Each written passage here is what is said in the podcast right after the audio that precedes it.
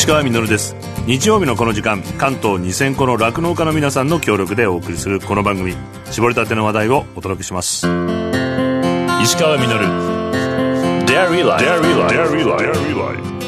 メールをいただいております。これ岡山で聞いてくださってるんですね。晴れの国岡山さんです。突然ですが牛乳大好きです。酪農家の皆さん、石川さんの話で大変さが分かりました。コツコツ牛乳飲んで応援したいです、ということでありがとうございます。これが一番の力になりますからね。やっぱりこう消費者が自分の食の問題と捉えるかどうかっていうのは大事だなと思いまして、先日も偶然オーストラリアのテレビニュースを見ていたら、牛乳が値上げしますっていう報道があって、街頭インタビューしてるんですよ。みんなでもそれは上げる必要あるよね、生産者のためにっていう声が多くて、みんな応援してるのを見てすごいなというふうに思ったんですけども、こんな風にやっぱり生産でどんなことが起きてるかって知るのって大事だなと思いまして、少し前のニュースでイギリスのトマト不足が報じられました。いろいろこう調べてみると他人事じゃないなと思ったんですけども、トマトの他にもキュウリ、レタスも不足してるそうです。南ヨーロッパと北アフリカの寒さのせいでまず輸入量が低下して、イギリスの国内の農家もビニールハウスの燃料の高騰とか肥料の高騰などで作付けを控えたんですって。これが主な原因です。1000マイルも離れた北アフリカなどに生産を依存して国内生産を減少させてきた結果だと。ロンドン大学の食料政策分野の名誉教授でもあるティム・ラングさんという人によると、まともな食料政策を取ってこなかった政府の失策の結果だとまで言っています。ロンドンにキュウリとかトマトなどを供給するロンドンのサラダボールと呼ばれている近郊の生産地リーバレーという、ところがあるそうなんですけど、ここの農家、高騰する生産コストと労働力不足で廃業の危機に瀕しているものが多いと。ある大規模なキュウリ生産会社は通常1年でなんと1000トンのキュウリを生産しているそうなんですけども、燃料費が月に50万ポンド、これ8000万円とかじゃないですかね、になった時点でもう3月まで生産をストップしたそうです。今年は半分の生産量にしかならないと。他にも年に 2,3 回作付けをしている農家が1回だけにするなど、生産コストを抑えるために必死で野菜農家危機に瀕しているそうです。イギリス近年はですね、この主要食品の多くを輸入に頼るようになってきていました。トマトは1990年には13万4400トン生産していたんですけども、2021年には半分の6万8000トンになってしまっていて、国内自給率の 17% にしかならなくなっています。キュウリも10万トンから5万5000トンへ減少、レタス、マッシュルーム、リンゴ、梨、プラムなども同様に減少しているそうです。でさらに昨年の夏、史上初の40度を記録しました。そして冬には何度も霜に見舞われました。ネギ、カリフラワーも今後不足して、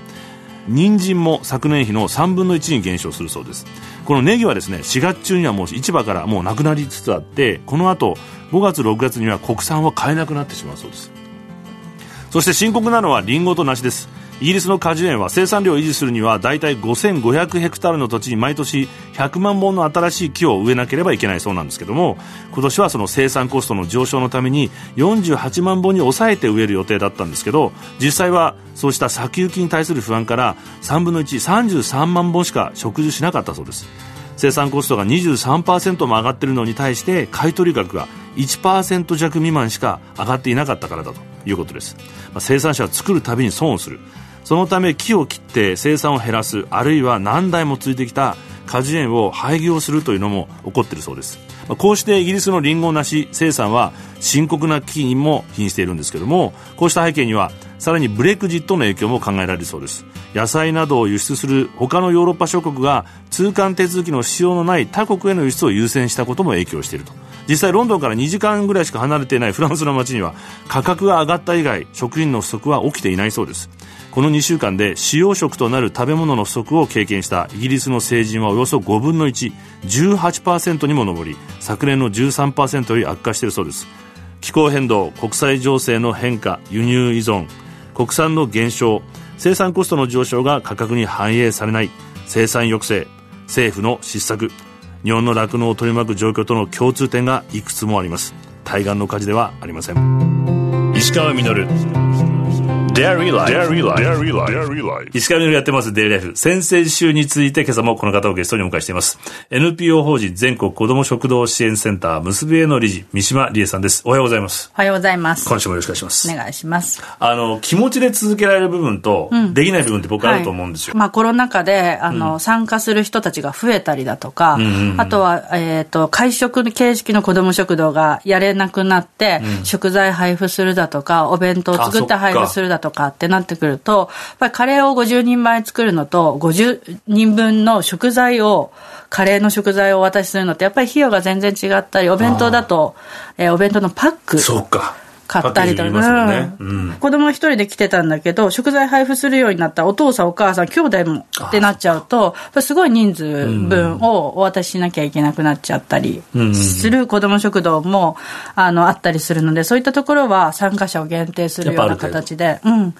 されているところもありますが、子供に限定しているところだと、4% で、困窮者に限定しているところだと 5% なんですよ。誰でも来ていいですよっていうところは基本8割。8割あるんですか、うん、その7000いくつの中、うん、でここに子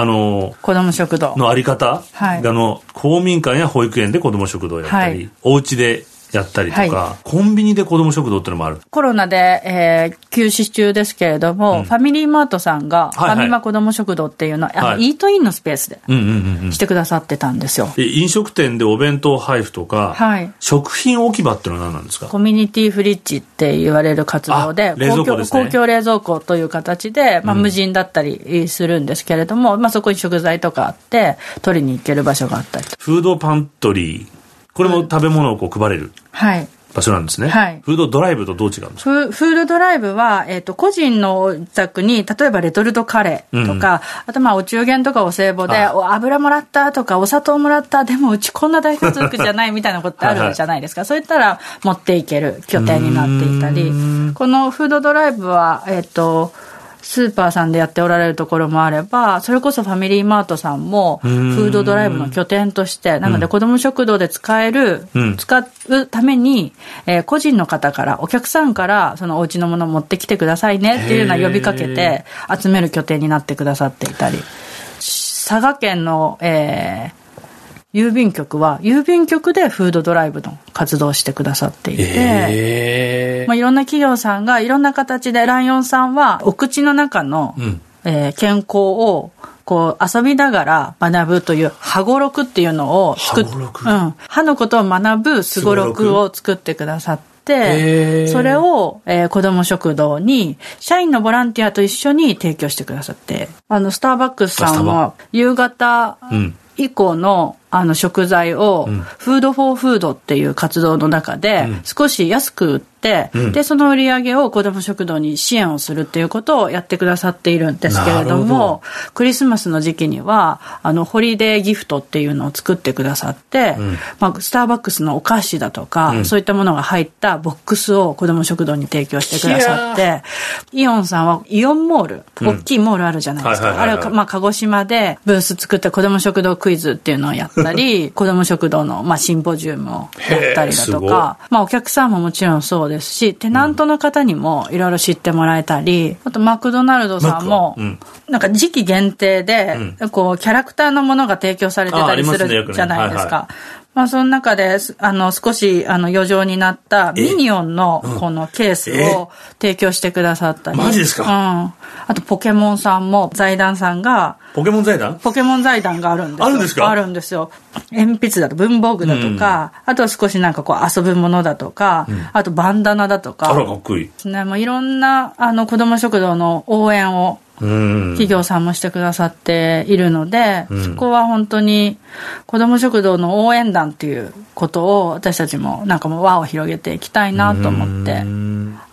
全農さんにご支援をいただいて牛乳を提供させてもらったんですけれども、はいはい、それ以外にもオンライン牧場体験っていうのをご一緒させていただいて、はいはい、子ども食堂の皆さんをまあ、オンライン上で牧場を見させてもらって、うん、それどういうきっかけから牧場を見ましょうってことになったんですか？いや、最初はそのコロナ禍で、うん、給食がなくなって、まあ、牛乳提供を、まあ、考えてくださっていたんです、はいまあ、牛乳が本当にこう余ってしまうという状況があったので、まあ、懸念があったので、はい、子ども食堂にコンタクトをしてくださって、私たちにコンタクトしてくださったんですけれども、うん、オンライン牧場ツアー体験ツアーを実施して、まあ、こういろんな形での酪農家さんと子どもたち、うんうん、あとはまあそこにいるまあ牛との子どもたちとの出会いというか、いろんな体験を提供してくださっていて、これも大好評でした。子どもたちにとってやっぱりその牛乳とか牛だとか、そういうことって食べるだけではなくって命を育むという意味でもすごいいろんな子どもたちに届けたいメッセージを届けていただけるのかなというふうに思っていますので、近くにもし子ども食堂があったらつながってもらえると嬉しいなと思います。はい、はい、いやでもこれはだから本当に世の中がね変わっていくかもしれないきっかけに実はここはなってるのかもしれないですね。もうそうなるようにもう本当に頑張りたいなと思います。皆さんと一緒に。今ちらっとおっしゃってますけど、他にビジョンってあったりするんですか？ビジョンは子ども食堂の支援を通じて誰も取りこぼさない社会を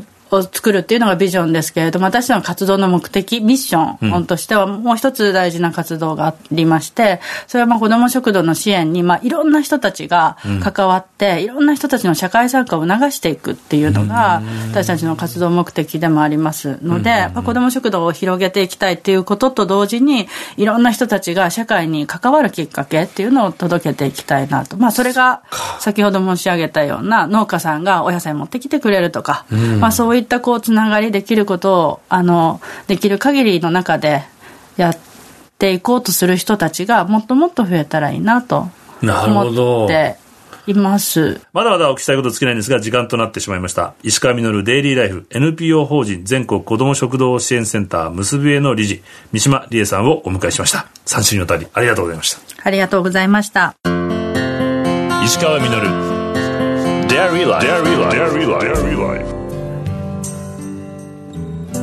石川実がやってまいりましたデイリーライフ。この番組では皆さんからのメッセージをお待ちしております。メールアドレスは milk@tbs.co.jp です。採用させていただいた方にはミルクジャパンのオリジナルグッズと番組ステッカーをプレゼントさせていただいています。番組公式ツイッターもあります。ハッシュタグミルク954をつけてつぶやいてみてくださいね。お話を伺ってきたんですけども、子ども食堂7000本を超える自主的にね起きてるっていうのが本当にまんざらでもないぞこの国はと思えたんですけども、多くの人に子ども食堂に関わって社会参加を促していきたい。社会参加する、これ社会参加するってことは逆に考えると人に必要とされるようになるってことですよね。承認欲求なんてものはそうするといらなくなるんじゃないかって僕は思うんですけども、西表島に行った時にですね、伝統的な織物着物とそれを染色している作家の方がいらして、石垣明子さんという方がいて、そこの方にお会いする機会があったんですけども、お話終わったらこれ持ってきなさいって言ってスカーフをくれようとするんですよ。もう本当に立派な国宝級の方なのできっと何十万円もするもんなんで、さすがにそれはいただけないですって僕断っちゃったんですね。でその後帰り道にですね、石垣島経由で、飛行場に石垣島タクシーで向かってたんですけど、その時にタクシーの運転手さんがお話してくれまして、外国人のお客さんにパイナップル畑を通ってる時、畑の無人スタンドでパイナップル買ってあげてプレゼントしてあげたそうなんです。そしたら外国人のお客さんが遠慮して、いやいやお金払うよっていうので、違うよと、沖縄には人が物をくれると言ったらもらわなくてはダメなんだよ、上手にもらえない人は人に上手に物をあげられる人にならないからねというふうに言っていました。僕はその話を聞いてもらえなかった自分をねすごく反省して、もっともらい上手にならなきゃと思ったんですけど、子ども食堂でいっぱい愛情をもらった子どもたちはそこに参加してくれる人も含めていつかいっぱい与えられる人になると思います。石川実デイリーライフ。この番組は関東2000個の酪農家関東生乳関連の提供でお送りしました。石川実デイリーライフ。